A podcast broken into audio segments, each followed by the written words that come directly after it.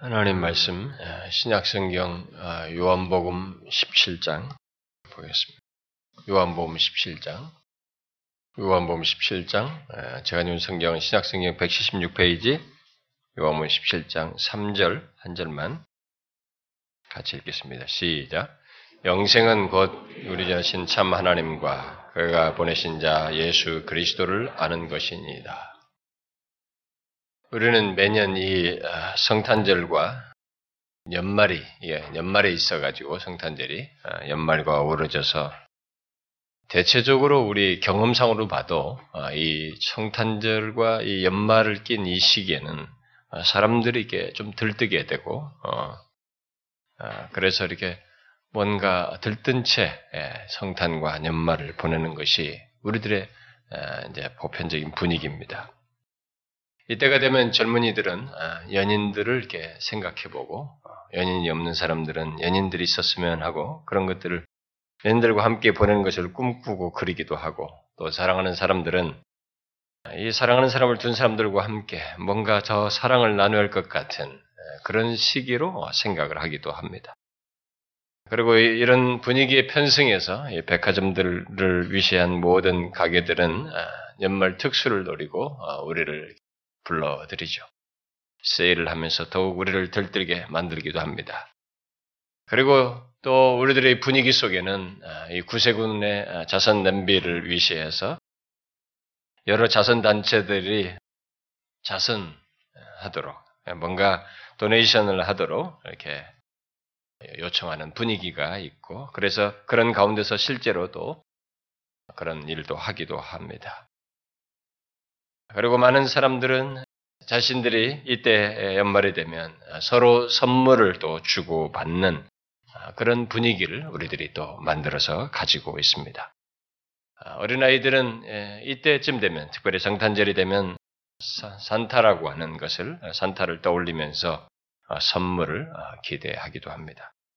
심지어 어떤 사람들은 이게 소위 이게 크리스마스 트리가, 트리를 만들어가지고 거기에 막 틀을 이렇게 장식해서 이 시기를 보내기도 합니다. 이런 성탄과 연말 분위기 속에서 교회들은 또 교회들대로 성탄 전야부터 모여가지고 일종의 기독교 축제를 갖고 그렇습니다. 그런데 여러분 아십니까? 이 매년 이 성탄절을 보내면서 느끼는 바입니다만은, 그런 분위기 속에서 정작 이 성탄절의 이 주인공은 곧 이 땅에 육신을 입고 오신 예수 그리스도는 마치 우리들에게서 어떤 생일상에 둘러 앉아 있지만 생일상 주인공은 없이 하객들만 모인 것 같은 그런 분위기인 것을 여러분들이 아십니까? 쉽게 말하면 복음 없는 이 성탄절, 곧 그저 이 땅에 예수 그리스도가 오셨다, 뭐 이런 정도, 어두운 세상을 비추는 뭐 예수 그리스도가 오셨다는 이 단문의 지식 정도가 전부이고, 그리고 그때 예수께서 오셨을 때 그 역사적인 상황과 정황 정도로 우리가 생각해 볼 뿐, 결국은 우리들끼리 즐기고 들떠서 같이 보내는 그런 분위기가 아닌가 싶습니다. 매년 이때가 되면 그것을 어김없이 이렇게 느끼게 됩니다. 사실 성탄절을 지키는, 성탄절로 지키는 이 날은 제가 이전에도 언급을 했었습니다만은, 실제로 그리스도께서 오신 그 정확한 날이 아닙니다. 그리고 지금 현재와 같은 이 성탄의 분위기나 이 풍습도 역사를 거쳐오면서 온갖 이교 종교의 어떤 풍습들이 더해져서 생긴 것입니다. 사실은요. 물론 성탄절 외에도 이 중세 때는 이 교회의 많은 절기들이 막 이방 종교들 풍습과 이렇게 뒤섞여 있어가지고 거의 미신 수준으로 전락해 있었기 때문에 옛날 종교개혁자들과 이 청교도들은 이 이 절기들을, 교회 절기들을 다 없애버렸어요. 다 없애버렸습니다. 그들은 안 지켰습니다, 오히려. 그래서 이제 그런 이제 좋은 순수한 의미조차도 그 역사적인 상태에서는 없애지 않으면은 순수한 의미를 살릴 수 없는 분위기였기 때문에 아예 없애버리고 안 지켰습니다. 그래서 지금도 어떤 사람들은 그때 당시에 그들이 그렇게 했던 것을 좋은 전형으로 알고 아예 개혁주의는, 바른교회는 그런 걸 절기를 안 지키는 것이다 라고 하면서 아예 절기를 무시하고 안 지키는 경우도 있습니다. 성경은 우리에게 무엇인가 이렇게 절기를 지키라고 절기를 말했을 때 이 절기에 해당하는 무엇인가, 뭐 추수감사절이든 무슨 뭐 구약에서부터 뭐 칠칠절이든 무슨 뭐 이런 거 장막절이든 뭔가 이런 것들을 지키라고 했을 때 그 절기는 인간의 한계를 알고 얘기한 것이거든요. 인간은 그 절기를 지켜야만이 이게 그나마 잊지 않는 존재예요. 그래서 신명기는 계속 기억하라, 잊지 말라라는 얘기를 하거든요. 인간이 있는 존재예요. 하나님께서 과거에 은혜를 베푸셨는데도 그 출애굽의 은혜를 자꾸 잊는다든가, 유월절 그런 놀라운 역사를 잊어버리니까 이 유월절을 지킴으로써 하나님께서 구원을 주신 것을 상기시킨단 말입니다. 그래서 절기라고 하는 것은 바로 그런 의미잖아요. 우리가 광복절을 왜 지킵니까? 이것이 광복이라는 것에 대한 그 기억을 되새기는 거 아닙니까? 그것마저도 없으면 우리 아이들도 모르는 것이죠. 그런 것처럼 성경은 이미 처음부터 그런 것을 하나님께서 인간들에게 가르쳐 주었던 것입니다. 이 절기를 두어서 잊지 않도록 하고자 했던 것이죠. 그런 의미에서 우리가 어떤 절기를 교회가 전통적에서 갖는다고 하는 것은 그 자체는 나쁘다고 볼 수 없어요. 그것의 진정한 의미를 제대로 알고 바르게 유익하게 사용하면 좋은 것이죠. 근데 그때 당대로는 없애지 않으면 이 미신적인 풍, 분위기가 깨질 수가 없었기 때문에 종교학자들 친구들은 아예 없애버렸어요. 그 없었는데 이 나중에 또 이 십구 세기부터 이 특별히 성탄과 관련해서는 십구 세기부터 이 성탄과 연말이 이렇게 연결되면서 축제 분위기로 만드는 현상이 영국에서부터 빅토리아 당시에 있게 되었습니다. 그래서 지금 같은 분위기로 이렇게 쭉 연결되어서 나타난 것입니다. 그래서 교회 역사가들은 우리들이 성탄절에 이렇게 보통 성탄절에 우리들이 흔히 당연시 여기면서 만드는 이 크리스마스 트리가 이집트의 이 동지제, 동지제죠, 제사죠. 동지제, 이 나무 장식으로 추적을 합니다. 또는 로마의 성목 숭배 사상, 나무를 이렇게 거룩하게 구별해가지고 숭배하는 거죠. 성목 숭배 사상에 뿔을 둔 것으로 말을 하고 있습니다. 오늘 제가 일간신문에 국민일보 같은 데 신문을 잠깐 보니까 아침에 잠깐 그 사진이 눈에 띄어서 봤는데 그거 보니까 어떤 어린아이와 선생이, 여자 선생이 이렇게 트리를 놓고 트리에 이게 막 그 반짝이는 것 동그란 거 다른 데서 거기서 둘이 손 모으고 이렇게 기도를 하는, 그러면서 거기에 글씨가 써 있어요. 성, 이 트리 앞에서 기도하는 선생님과 아이다고 이렇게 글자가 써 있었어요. 그러니까 우리들이 지금 그 수준으로 전락해버린 트리 앞에서 손 모으고 기도하는 수준으로 벌써 전락해버린 이 성탄절에. 결국 정령 숭배에서 나온 것이거든요. 이 트리라고 하는 것이. 근데 그런데도 교회 안팎에 우리는 이 교회도 이 종탑에 이 트리 형식을 해가지고 반짝거리는 것을 이렇게 하는데, 저도 어렸을 때는 뭐 그런 걸 당연시 알고, 원래는 교회는 이런 것이었는 줄 제가 알고 됐는데, 제가 이제 그런 것을 이제 역사적으로 이제 지식을 갖게 되다 보니까 이런 것들이 다 이방 풍습에서 나온 것이라는 것을, 심지어 이 트리 같은 것이 정령숭배의 사상에서 나온 것이라는 것을 이제 알게 되고 아, 됐는데, 오늘날 교회들은 이미 역사가 그렇게 흘러왔다 보니까 우리들이 그런 것을 교회 안팎에다, 심지어 교회들도 보면 예배당 안에 트리를 쫙 장식해 놓거든요. 근데 이런 것들을 우리들이 전혀 이, 알지를 못합니다. 음, 그리고 거기다 뭐 반짝거리는 걸 달고, 동그란 걸 달고, 무슨 뭐 종을 달고, 막 이렇게 하면서 많은 장식을 다는데, 사실상 이게 기독교와는 아무 상관없는 것입니다. 오늘날 우리들이 성탄절이라고 하는 것을 지키는 것의 유일한 가치는, 유일한 가치는 그리스도의 오심을, 오심의 의미를 이런 시간을 통해서 더욱 선명하고 풍성하게, 또 이것을 항상 우리가 그리스도의 오심의 의미는 말을 해야 되고 알아야 되지만, 저야 뭐 항상 얘기하는 사람이지만 특별히 더 가치 있게 되새기면서 이 의미를 인하여서 예수 그리스도를 믿는 것의 복됨을 알고 그리스도 안에서 살며 그의 다시 오심을 소망하는 그런 시간으로서 절기를 얻어서 굳이 지킨다면 그런 의미로서 지키는 것이 마땅한 것입니다. 그것이 없는 성탄절이라면 옛날 종교학자들과 청교들처럼 아예 없애는 것이 나을 수도 있어요. 왜냐하면 성탄절을 지킨답시고 이방 종교 풍습을 따라서 지킴으로써 오히려 더 죄를 범할 수 있기 때문에 그렇습니다. 저는 우리들이 지금 이 성탄절을 석가탄일을 지키는 수준으로 이렇게 비슷하게 지키고 있지 않는가, 오늘날 교회들이 마치 문화 코드로 지키고 있지 않는가 이렇게 생각이 듭니다. 그러므로 우리는 성탄절에 대한 우리의 인식부터 이렇게 바꿔야 됩니다. 어려서부터 단순히 이 성탄 분위기를 따라서 그저 흥겹게 보내는 수준에 머무르면 안 되는 것입니다. 그건 완전히 바꿔야 됩니다. 그게 아니라 복음이 있는 성탄을 보내야 되는 것이죠. 어쨌든 지금 우리가 보고 있는 이 현재 이런 성탄 분위기는 성경과 상관이 없다는 것을 아셔야 합니다. 여러분 아시죠? 예수 그리스도께서 이 땅에 계실 때 공생의 사역의 그 성경의 기록으로 보게 되면 이 땅에 계실 때 그의 나신 날을 기념했다고 하는 기록이 성경에 없어요. 예수님 자신부터가 그런 것을 했다는 것을 조금도 상기시키거나 조금이라도 그런 강조한 내용이 없습니다. 그리고 그 이후에 일 세기 초대교회 때에도 사도들 중에 그 누구도 그분의 그리스도의 나신 날을 기념했다는 기록이 성경에 없습니다. 오히려 그의 죽으심과 부활을 기억하십니다. 나실 분이 아직 태어나지도 않았는데 이분이 나실 것을 예언할 나실 그분의 이름을 예수라 하라 하라고. 예수라 하면 예수란 이름을 지어놓고는 예수라 하라. 그가 자기 백성을 저희 죄에서 구원할 자이시며 벌써 죽을 걸 예상한 이름을 지어줬습니다.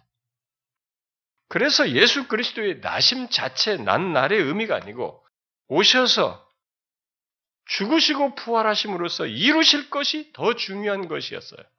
그래서 초대교회는 그의 죽으심과 부활을 기억하였습니다. 특히 죽으셨다가 다시 사신 그의 부활을 매 주일, 안식일을 부활, 주일로 연결지어가지고 매 주일 기억하며 예배하고 교제하면서 주의 오심을 사모했다는 기록이 오히려 남아있죠. 성경은 그것을 말을 하고 있죠. 데살로니가 교회가 그랬고 초대교회가 그랬던 것입니다. 그렇게 기독교는 예수 그리스도께서 육신을 입고 태어나신 것 자체에 가치를 두기보다 그가 왜 오셨는지, 왜 하나님이 육신을 입고 오셨는지, 오셔서 이루시고자 하는 것이 무엇인지, 그리고 마침내 무엇을 이루셨는지 그것을 더 강조하는 것입니다. 그래서 그의 죽으심과 부활에 대한 내용이 제일 길죠. 예수님의 고난과 관련된 기록이 제일 많지 않습니까? 그런 것입니다. 그래서 매년 성탄절마다 그런 차원에서 제가 항상 말씀을 살펴왔듯이 이 시간도 그리스도의 오심의 의미와 관련해서 다시 생각해 보려고 합니다. 오늘 읽은 말씀을 통해서 그러고 싶은데요. 이 시간에 이 그리스도의 오심과 관련해서 살피고자 하는 말, 내용은 오늘 읽은 요한복음 십칠 장 삼 절에서 말하는 내용입니다. 아, 무엇입니까? 바로 영생입니다. 곧 하나님과 그가 보내신 자 예수 그리스도를 아는 것을 위해서 하나님께서 보내시고 그리스도께서 육신을 입고 오셨다. 성탄의 의미는 바로 영생을 얻도록, 영생, 곧 하나님과 그가 보내신 자 예수 그리스도를 알도록 하기 위함이라고 하는 것을 우리가 이 시간 이 말씀을 통해서 생각해 보기를 원합니다. 여러분은 하나님께서 육신을 입고 오신 주요한 목적이 바로 이 말씀이 말하는 바로 말씀 말하는 바를 우리에게 갖도록 하기 위함이라고 하는 것을 알고 있습니까? 주께서 그리스도께서 오신 것이 하나님이 보내신 예수 그리스도를 알도록 하기 위함. 하나님과 그 예수 그리스도를 알도록 하기 위함이라는 것을 아시느냐. 이게 영생으로 얘기하고 있습니다. 이런 영생을 얻도록 하기 위해서 그가 육신을 입고 이 땅에 오셨다는 것입니다. 저는 이 요한복음 십칠 장 삼 절을 빈번하게 전했습니다. 이 말씀을 몇 차례 저는 틈틈이 많이 전했었는데요. 그러나 저는 이 시간에 이 말씀 속에서 하나님이 보내신 자 예수 그리스도를 아는 것, 곧 알다라는 이 사실을, 알다라는 이 말을 좀 더 주목해서 이 성탄의 의미를 생각해 보고자 합니다.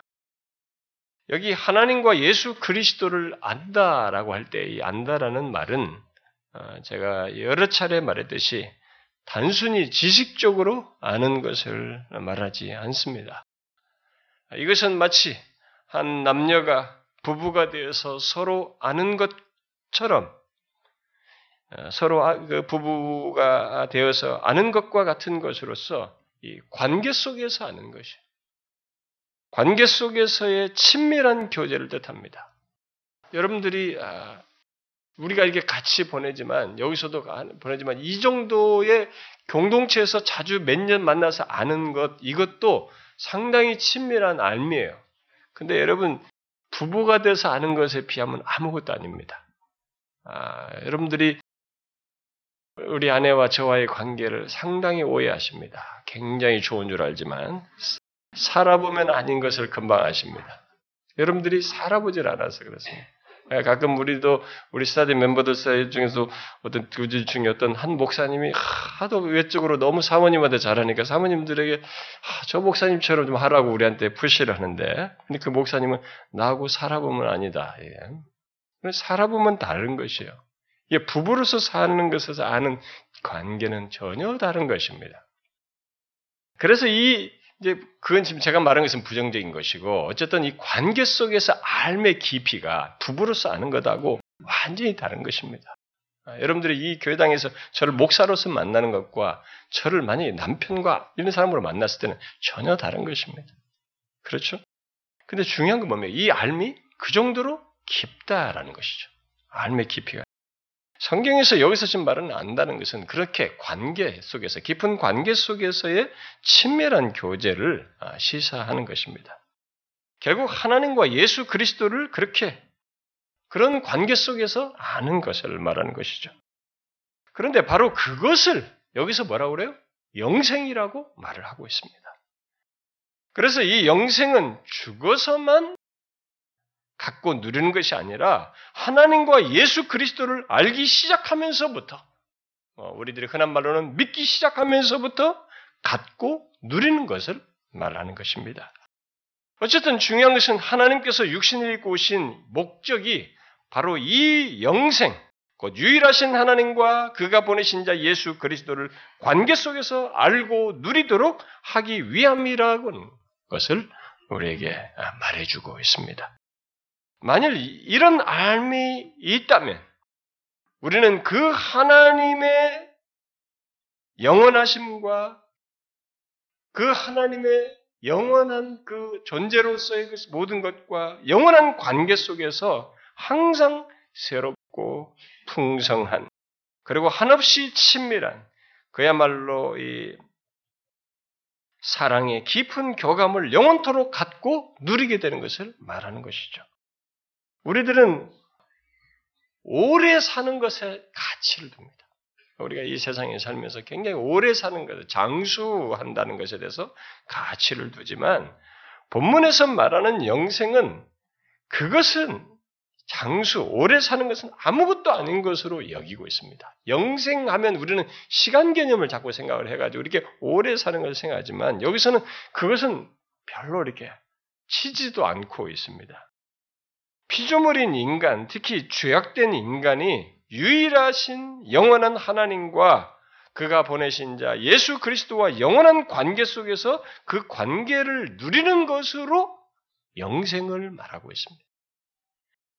제가 사역을 마무리할 때까지 요한복음 십칠 장 삼 절을 몇 번 더 설교할 수 있을지 모르지만, 저는 이 십칠 장 삼 절을 설교할 수 있는 기회가 많이 주어지는 것이 저에게는, 아, 저는 복일 거라고 생각하고, 저는 기회가 허락되는 대로 많이 하고 싶습니다. 아, 이것은 여러분과 제가 이해하고 생각하는 것 이상의 굉장히 깊고 부유한 내용을 담고 있습니다.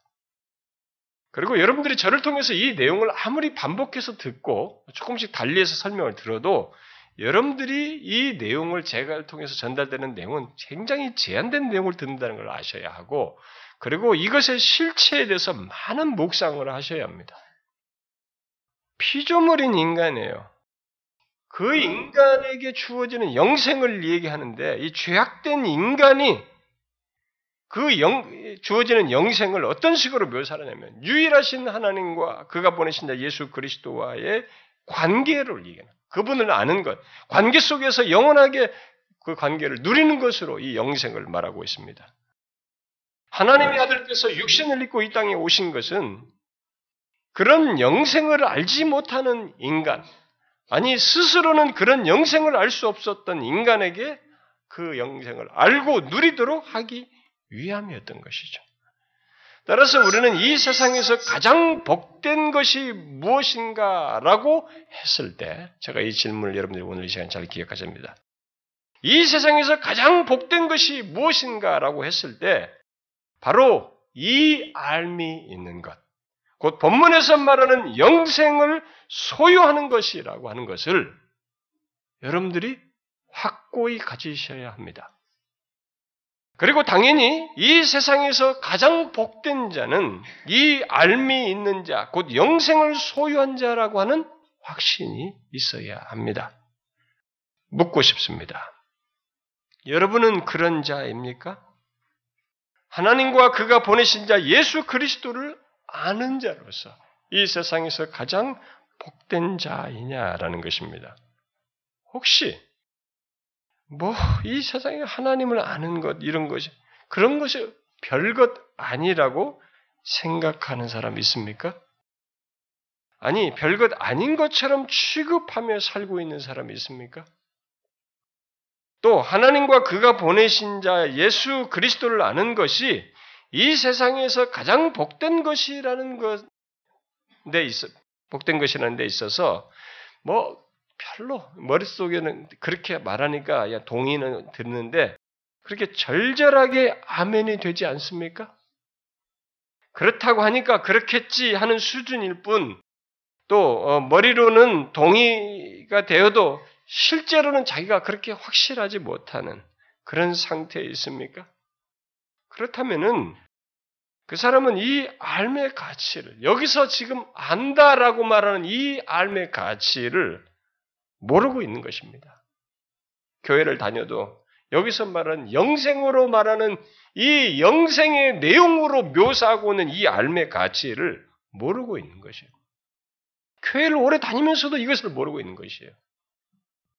우리 시대가 하나님이 보내신 예수 그리스도, 곧 영생을 얻도록 하기 위해서 보내신 메시아를 아는 것을 아무나 알 수 있는 것으로, 또 내가 맘만 먹으면 아는 것으로 말하다 보니까 이 알매의 가치를 사람들이 가볍게 여기고 너무 쉽게 여기는 것 같습니다. 그러나 아닙니다. 이 알은 그렇게 가볍고 간단하고 쉬운 것이 아닙니다. 우리는 이것을 결국 한, 이 하나님, 하나님이 보내신 자 예수 그리스도를 구약에서 풍성하게 예언을 했던 것을 잘 알고 있습니다. 구약에서 하나님이 보내신 자 예수 그리스도, 바로 그 메시아가 올 것이다라고 풍성하게 예언을 했어요. 그걸 그리고 계속 기록을 했습니다. 그 예언된 것을 기록한 것을 가지고 있음에도 불구하고 막상 그분이 오셨을 때 당시 사람들은 그를 알지 못했습니다. 이 알미 쉬운 것이 아니었어요. 간단한 것이 아니었습니다. 성경 전체에서 이 알다라는 말을 가장 많이 쓰고 있는 곳이 요한복음이에요. 근데 이 요한복음을 보면 하나님이 보내신 자, 곧 메시아 예수를 아는 것이 얼마나 특별한 것인지를 알 수가 있습니다. 그러니까 상대적으로 이게 그냥 쉬운 것이 아니라 보편적이고 흔한 것이 아니라고 하는 것을 읽을 수가 있습니다. 예를 들어서 요한복음 일 장에서 그가 곧 하나님이 보내신 자 예수 그리스도가 세상에 계셨으며 세상은 그로 말미암아 지은 바 되었으되 세상이 그를 알지 못하였다라고 말하고 있습니다. 세상이 그를 알지 못하였어요. 또 세례 요한은 당시 종교 지도자들 특히 구약에 능통한 구약의 그런 예언에 능통했던 이 바리새인들을 향해서 너희가 알지 못하는 한 사람이 섰으니라고 예수 그리스도를 두고 너희가 알지 못하는 한 사람이 섰다라고 했습니다.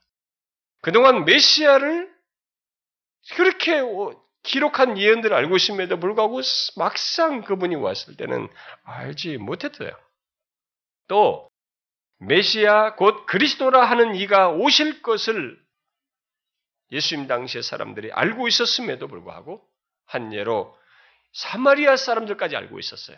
그런데 이 사마리아 사람들이 메시아 곧 그리스도라는 이가 오실 것을 자기가 듣고 알고 있었다라고 말을 하면서 이 여인은 자기 앞에 선 이분이 바로 그분이잖아요. 메시아잖아요. 선 이가 바로 그분인 줄을 알지 못했다라고 요한복음 사 장에 기록하고 있습니다.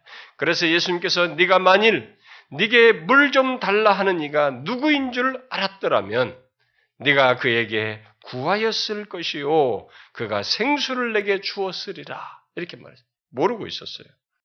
그리고 예수님께서 예루살렘에서 자기에게 나온 종교 지도자들 곧 바리새인과 서기관들에게 너희가 나를 알지 못하고 내 아버지도 알지 못하는도다. 나를 알았다면 내 아버지도 알았으리라 라고 말을 했습니다. 그렇게 오랜 세월 하나님이 그렇게 보내실 것이라고 말했던 그 메시아가 육신을 입고 오신 것을 예언된 것을 들었던 사람들 그리고 마침내 그분이 알고 있었던 그분이 이제 이 땅에 오셨음에도 불구하고 세상은 둘째치고 그런 예언을 들어온 자들도 그리고 그들 중에서 그 예언을 가르치는 사람들까지 알지 못했습니다. 그래서 그들의 절대 다수는 하나님이 보내신 자 메시아를 대적하였고 가장 천하고 극악한 범죄자들에게나 해당한 그들보다도 못한 자로 취급해가지고 그분을 십자가에 못 박아 죽였습니다. 심지어 예수님께서 이 땅에 계실 때 그래도 예수님에 대해서 뭐 병자를 낫게 하거나 뭐 이런 경험들을 통해서든 어쨌든 주변에서 예수님의 좋은 면을 보았던 이 사람들조차도 그래서 호의적으로 생각했던 사람들조차도 하나님이 보내신 자 예수 그리스도를 알지 못하고 그를 앞선 선지자들 중에 한 사람으로 여겼어요. 엘리야나 뭐 예레미야 수준으로 보이죠. 오늘날 우리식으로 말하면 훌륭한 선생 또는 박애주의자 정도로 생각하는 거죠. 지금도 수많은 사람들이 예수를 그렇게 생각합니다. 예수를 어, 저 종교의 그런 사람이 저쪽에 팔레스틴 땅에 있었던 좋은 선생, 박애주의자가 있었다. 뭐 이 정도로 생각합니다. 예수 그리스도와의 친밀한 관계로 나아가는 앎은 그가 하나님이 보내신 자라는 것, 곧 메시아 예수임을 알므로써 가능한데 그런 암 자체부터 흔하게 갖지를 않았습니다. 그때 당시에.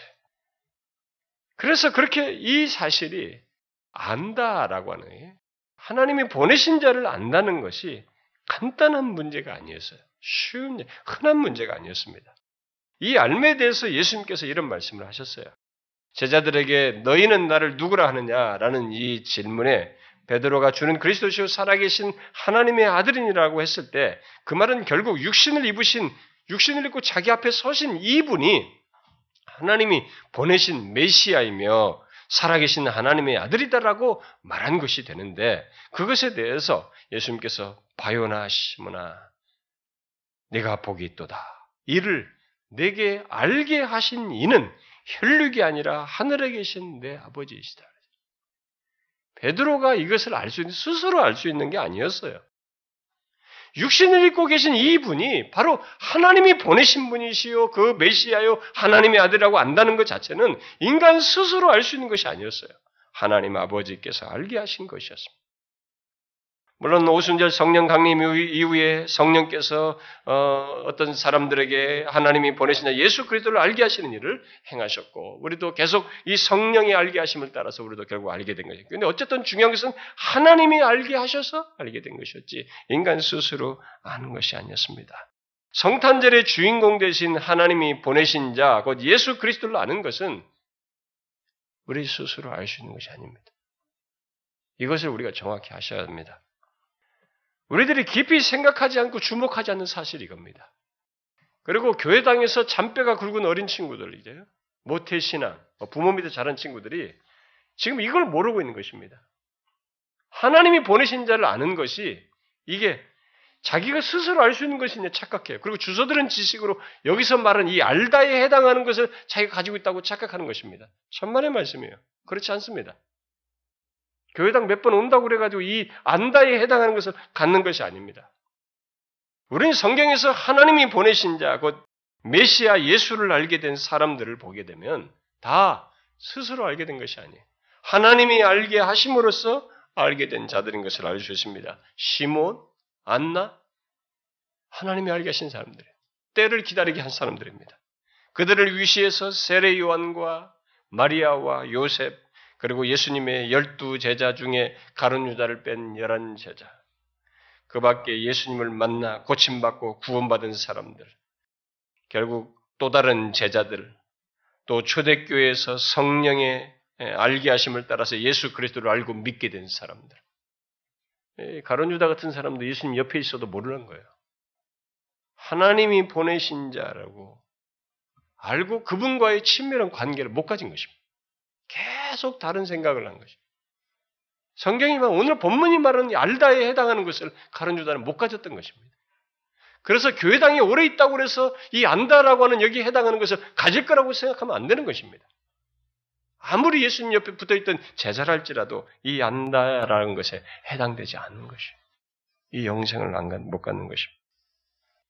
초대교회의 사람들은 그 초대교회로부터 일 세기부터 안다고 한 사람들은 한결같이 하나님께서 알게 하죠. 인간의 자생적인 것으로는 그것을 알지 못했다고 하는 것을 증거해주고 있는 것입니다. 그래서 하나님이 보내신 자, 곧 이 땅에 육신을 입고 태어나신 메시아 예수를 아는 것과 관련해서 사람들은 그 기준을 따라서 이렇게 결국 나뉘게 되는 것입니다. 아는 자와 모르는 자예요. 하나님이 보내신 자 예수 그리스도를 아는 것과 모르는 것입니다. 이 성경의 기준으로 그렇게 둘로 나뉘는 것입니다. 지금도 똑같습니다. 그런데 중요한 것은 하나님이 보내신 자 예수 그리스도를 아는 것은 그 누구도 스스로 알아서 아는 것이 아니라는 사실이에요. 이 말을 달리 말하면 그 누구도 스스로 영생을 얻지 못한다라는 것입니다. 여러분, 지금 제가 성경의 근거에서 그 누구도 스스로 하나님이 보내신 자, 곧 예수 그리스도를 알지 못한다는 것이 스스로 영생을 얻지 못하는 것이라고 말하는 것을 깊이 아셔야 합니다. 이해하셔야 됩니다. 사람들은 그 누구도 스스로 영생을 얻지 못하는 데는 동일해요. 아, 내가 스스로 어떻게 영생을 얻어? 여기까지는 많은 사람들이 동일하지만 그 누구도 스스로 하나님이 보내신 자 예수 그리스도를 알 수 없다는 데는 동일하지 않습니다. 하나님이 보내신 자 예수 그리스도는 내가 알 수 있는 것으로, 결국 내가 믿는 것으로, 내가 맘만 먹으면 알 수 있는 것으로 생각을 합니다. 아니에요, 여러분. 결국 그렇게 하다 보니까 이 세상에서 가장 복된 것이 하나님을 아는 것, 하나님이 보내신 자 예수 그리스도를 아는 것인데, 이 가장 복된 것이 실상은 가장 복된 것이 되지 못하게 되고, 하나님을, 하나님이 보내신 자 예수를 안다고 하면서도 그런 자들이 이 세상에서 자, 그런 자신이 가장 복된 자라고 하는 것을 확실히 또 절절하게 알질 않고 믿질 않습니다. 여러분, 우리가 이 세상에서 얻으려는 것 중에 영생보다 복된 것이 어디 있어요? 여러분 한번 생각해 보십시오. 우리의 삶의 질을 좀 더 향상시키기 위해서 우리가 좋은 것 먹고 열심히 운동하고 건강하려고 하지만 그래 보아야 불안정한 조건 속에서요. 악과 고통이 있는 상태에서예요. 유한한 삶 속에서 하는 얘기입니다. 여기 영생과는 비교가 되지 않는 것입니다. 여기 영생은 이 땅에서부터 유일하신 영원한 하나님과 그가 보내신 자 예수 그리스도와의 관계 속에서 살다 그 관계를 완전한 상태에서 잇대어서 영원히 누리는 것을 말합니다. 어떤 사람들은 왜 기독교의 최고 복이라고 하는 그러면 이 영생을 불로장생과 관련된 그런 구체적인 것으로 말하지 않고 또 무슬림 사람들처럼 순교하면 수많은 여인들과 함께 보낸다는 이런 것으로 말하지 않고 하나님과 예수 그리스도를 아는 것으로 말하는가 의문을 가질지 모르겠어요. 그러나 이게 결국 이게 진리예요. 그래서 오늘 본문이 그래서 진리인 것입니다. 본문 말씀이 영생을 가장 정확하게 말한 것이고 가장 사실적으로 말한 것이라는 것을 여러분들이 아셔야 합니다. 왜 그런지는 여러분들 조금, 여러분들이 조금만 깊이 생각해봐도 이 말씀을 조금만 묵상해봐도 어느 정도 알 수 있어요.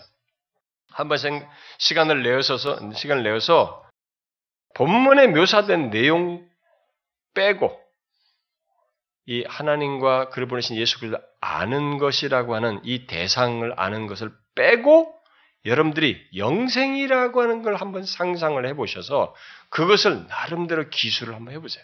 여러분들이 생각하는 영생을 누린다라는 것을 한번 이 내용 빼고 한번 여러분들이 기술해 보세요. 여러분들이 상상하는 것은 의외로 웃깁니다. 아주 제한된 것을 발견하게 됩니다. 거의 물질적이고 환경적인 수준이에요. 곧 우리들이 이 세상에서 보고 경험한 수준에서 최상의 조건과 대상들 정도를 생각을 하고 기술하는 것이 고작이게 됩니다. 예를 들면 최상의 환경에서 병들지 않고 영원히 사는 것. 뭐 이게 영생이라고 생각하는 거예요. 그야말로 편안하고 고통 없고 풍성한 환경 속에서 영원히 사는 것 정도이죠. 그야말로 우리가 이 땅을 살면서 보고 경험한 것의 최상의 조건 또는 완전한 조건에서 영원히 사는 것을 다양하게 기술하는 것, 그거 묘사를 해봤자 거기에 해당하는 항목들 몇 가지 해봐야 뭘 말해도 구체적인 항목을 말해도 이런 진술을 벗어나지 못합니다. 그러나 만일 영생을 그런 식으로 말한다면 그런 삶의 환경이 어떻게 존재하게 되는지 그리고 그런 환경이 어떻게 영원토록 계속 유지하게 되는지 여러분 염려스럽지 않습니까? 그냥 막연하게 그렇게 될 거라고 생각할 뿐이지 그게 실체를 한번 생각해보면 오히려 염려스럽지 않아요? 그냥 죽었는데 영생을 얻어서 내가 그렇게 편한데 좋은 나라에 가라. 우리 연예인들보다 죽으면 아, 이제는 고생하면 좋은 나라에 가서 살기를 바란다. 그래서 좋은 나라에 가서 그렇게 편안히 살 것 같습니까? 그냥 뭐 오토매틱하게 자동적으로 그렇게 있는 것이 그게 영생입니까? 우리가 그런 조건만 생각하면 우리는 오히려 염려스럽습니다. 무병장수하고 편안하게 지내는 이 그 영원히 사는 이것이 오히려 불안해요. 또 아무리 좋은 환경, 풍요로운 환경이라 할지라도 그것 자체만 계속된다면 여러분 어떻게 되겠어요? 인간은 실증납니다. 언젠가는 권태로워하게 돼요. 그런 면에서 이 세상에 존재하는 종교들과 사상들이 만들어낸 저승에 대한 이런 개념은 저승에 대한 이야기들은 그것이 극락으로 말하든 또 천국이라는 말로서 말을 하든 그들이 말하는 저승은 너무나 막연해요. 고작 환경 수준이에요. 그저 미지의 세계를 가상적으로 말하는 수준을 못 벗어나는 것입니다. 그러나 본문이 말하는 영생 묘사를 여러분들이 자세히 묵상해 보십시오. 아주 사실적이고 생생합니다. 자, 생각해 봐요. 영생은 유일하신 하나님, 곧 세상을 창조한 유일하신 하나님, 세상을 창조하시고 유지하시고 심판하실 하나님, 무한불변하시며 영원하신 지존자 하나님과 인격적인 교제 속에서 사는 삶이에요. 특히 존재뿐만 아니라 지혜와 권능과 거룩하심과 공의와 인자하심과 진실하심이 무한 불변하신 하나님과 함께하는 삶입니다.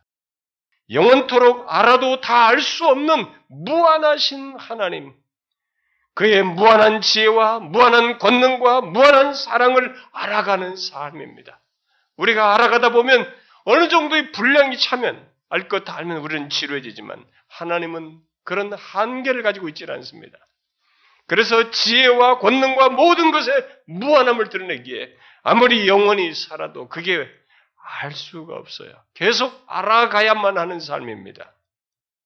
그 하나님 안에 있어서 또 그와의 교제 속에 있어서 그 어떤 상함도 악도 존재할 수 없고 그런 것들과 완전히 결별된 삶을 생각해 보십시오. 영생을 막연한 극락이나 영, 어떤 그런 좋은 환경에서의 삶이 아니라 영원하신 하나님과 무한불변하신 하나님과 인격적인 교제가 있는 삶으로 말한 것이 이 성경의 묘사가 얼마나 확실하고 사실적이며 생생해요. 여러분은 영원하신 삼위 하나님과의 복된 교제 속에서 살 뿐만 아니라 그 완전하신 하나님이 제공하시는 모든 환경과 조건 속에서 살되 가장 행복할 수 있는 원천을 하나님과의 교제 속에서 영원토록 누리며 사는 것을 생각해 보셨습니까? 영생을 이 시각으로 성경이 말하는 바로 한번 생각해 보셨어요? 특히 하나님 자신이 영원하시기에 그를 아는 자 또한 영원히 함께 그 복된 삶을 사는 것을 생각해 보았습니까? 그걸 지금 영생으로 얘기합니다. 영생에 대한 이런 설명보다 더 확실한 것이 있을까요? 만일 인격적인 교통이 없는 좋은 환경이라면 그것이 아무리 좋아도 우리는 오래지 않아서 실정을 느끼게 됩니다. 여러분 아무리 좋은 환경이라도 여러분들 그런 데 가서 한번 오래 있어 보십시오. 아니에요. 여러분 삶의 가치와 산다는 것의 중요성과 이 생기와 이 산다는 것의 의미와 풍요로움은 그 안에 관계가 있어야 돼요. 그 발언이 성부, 성자, 성령의 상호 사랑에서부터 나온 것이 그것을 그분과의 관계 속에서 영원히 갖는 것으로 영생을 말한 것입니다. 이 성경의 묘사는 어마어마한 내용이에요. 그래서 영생은 영원히 사랑하는 사람과 함께 있는 것처럼 사랑으로 하나님과 교통하는 관계를 갖고 그런 사귐 속에서 하나님을 영원토록 알아가는 삶이에요. 성경이 말한 영생은 바로 그 중심에 이렇게 무한불변하신 하나님이 계시며 그분과의 친밀한 교제를 통한 알미 있는 것입니다. 여러분 피조물인 우리들, 특히 죄악된 인간, 스스로는 하나님께 가까이 할 수 없고 그를 알 수 없었던 우리들에게 그런 영생을 갖게 하기 위해서 바로 하나님의 아들 예수 그리스도께서 이 땅에 육신을 입고 오신 것입니다. 그분의 오심이 그래서 우리들의 입장에서는 죄인된 우리 입장에서는 어마어마한 내용이에요. 어마어마한 내용인 것입니다. 여러분들이 기독교라고 하는 것을 신앙이라는 것을 종교적 수준으로 이렇게 종교적으로 이렇게 몇 번 왔다 갔다 하면 어떤 지식을 가지면 여러분들이 내면에 조금 유익을 얻는 수준에 머물러 있으면 이 가치를 몰라요. 그분의 오심의 가치를. 그러나 이 오심의 실체를 그리고 여기서 말한 이 영생, 오늘 본문이 말한 이 영생을 주시기 위해서 오셨다는 사실을 사실적으로 조금만 여러분들이 이 계시의 말씀에 근거해서 알게 되면 이것은 어마어마한 내용이에요. 그분이 오셨기 때문에 하나님이 육신을 입고 오셨기 때문에 우리들이 이와 같은 영생을 가질 수 있게 된 것입니다. 우리는 스스로 하나님을 알 수도 없었고 그분과의 교제 속에 들어갈 수 없었으며 결국 이런 그분과 함께하는 영생을 가질 수가 없었던 것입니다. 그래서 이 영생이 인간 존재에 있어서 가장 복된 것입니다. 기독교에서 말하는 영생을 무병장수로만 생각하지 마세요. 그 삼류급으로 생각하면 소설 얘기나 어디 종교담 얘기를 종교적인 이 얘기를 갖다가 여기서 붙이지 마십시오. 성경에서 말하는 영생은 그런 수준의 것을 말하지 않습니다. 그게 아니에요. 그래서 이 지금 영생이 가장 인간 존재에 있어서 가장 복된 것이에요. 그리고 이 영생을 소유한 사람이 이 세상에서 가장 복된 자인 것입니다. 최후 심판대는 이미 하나님과 예수 그리스도를 아는 자, 곧 이 땅에서 그 영생을 소유한 자와 그리고 그 이 땅에서는 알지 못했다가 하나님과 예수 그리스도를 알지 못했다가 그 심판대에서 하나님과 그가 보내신 자 예수 그리스도를 인정하게 되는 자로 이렇게 나뉘게 되는 것입니다. 그러므로 묻고 싶습니다. 여러분은 지금 이곳에서 하나님과 그가 보내신 자 예수 그리스도를 지금 이 땅에 살면서 바로 이 영생으로 말하고 있는 하나님과 그가 보내신 자 예수 그리스도를 알고 있습니까? 알게 된 자입니까? 이것은 굉장히 중요한 질문입니다. 우리는 몇십 년짜리를 위해서 목숨 걸고 열심히 일하지만 이것 없는 다른 것들은 다 의미가 없습니다. 하나님과 그가 보내신 자 예수를 아는 것이 여러분들은 가장 복된 것이라고 알고 있습니까? 그 예수를 아는 자가 결국 이 세상에서 가장 복된 자라는 것을 알고 있느냐는 것입니다. 성탄의 의미는 예수 그리스도께서 오심으로써 바로 이런 알을 갖게 하셔서 이 땅에서부터 하나님을 아는 자로, 이 땅에서부터 영생을 얻은 자로 살도록 하기 위함입니다. 그래서 성경은 영생을 미래 시제로 말하지 않아요. 분명히 그 내용이 있습니다만은 미래의 영생의 완전한 조건을 누리게 될 것을 말하고 있지만 성경은 흥미롭게도 영생을 얻었고 이렇게 얘기해요. 예수 믿는 자를 두고 영생을 얻었다는, 왜? 영생 개념이 하나님과의 사귐 속에 아는 것이니까 여기서부터 시작되는 것이에요. 그래서 이 나뉨은 굉장히 중요한 겁니다. 여기서부터 나뉘어서 심판돼서 그 나뉜 것이 실체가 드러나는 것입니다. 하나님께서 육신을 입고 오신 것은 우리들이 생각하고 알고 있는 것 이상의 엄청난 복을 내포하고 있습니다. 그래서 이 복을 소유한 자, 곧 영생을 소유한 자는 삶이 다릅니다.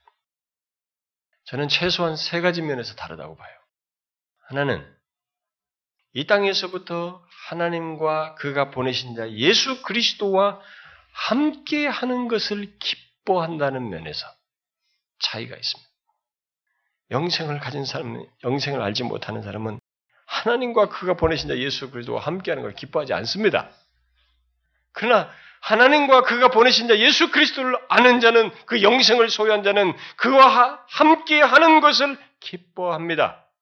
그와 함께 하는, 결국 하나님이 우리와 함께 하시는 임마누엘도 기뻐하지만 그 임마누엘 하나님을 자신도 함, 그분과 함께 하는 것을 기뻐합니다.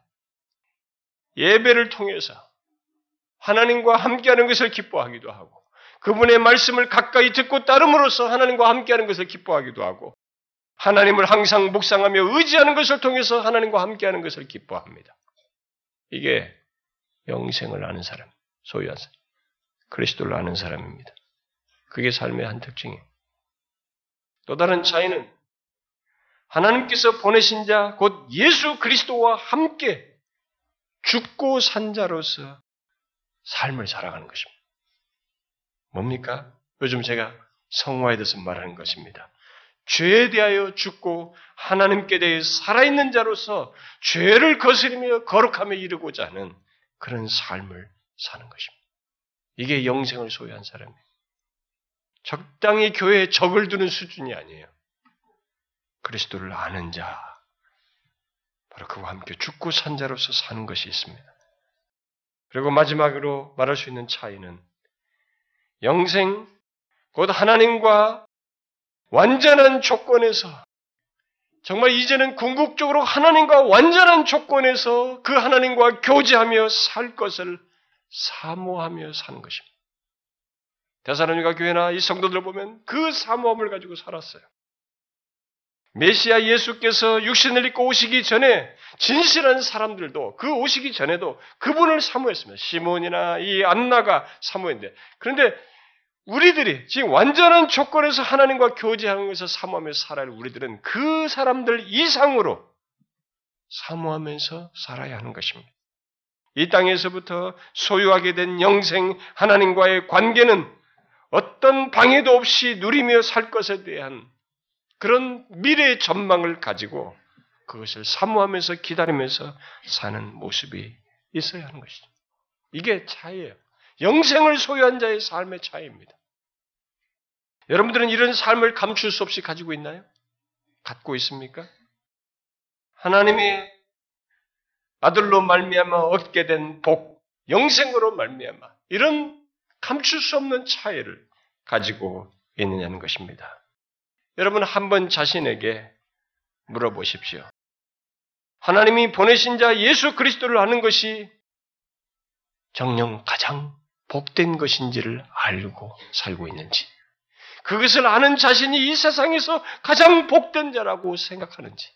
우리는 이 세상에서 다른 기준들이 적용됩니다. 우열 개념이 나뉘어지고 사람들이 높고 나눔이 나뉘어지지만 사실 가장 행복하고 가장 복된 그 조건을 하나님을 아는 자, 그가 보내신 예수 그리스도를 아는 자인 것을 여러분들이 알고 있느냐는 것입니다. 이것을 실질적으로 그렇게 알고 있습니까? 기독교를 추상적으로 믿지 마십시오. 예수를 추상적인 존재로 생각하지 마십시오.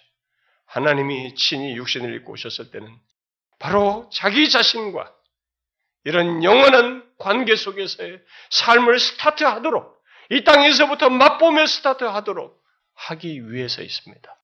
우리의 조건이 그게 안 되거든요.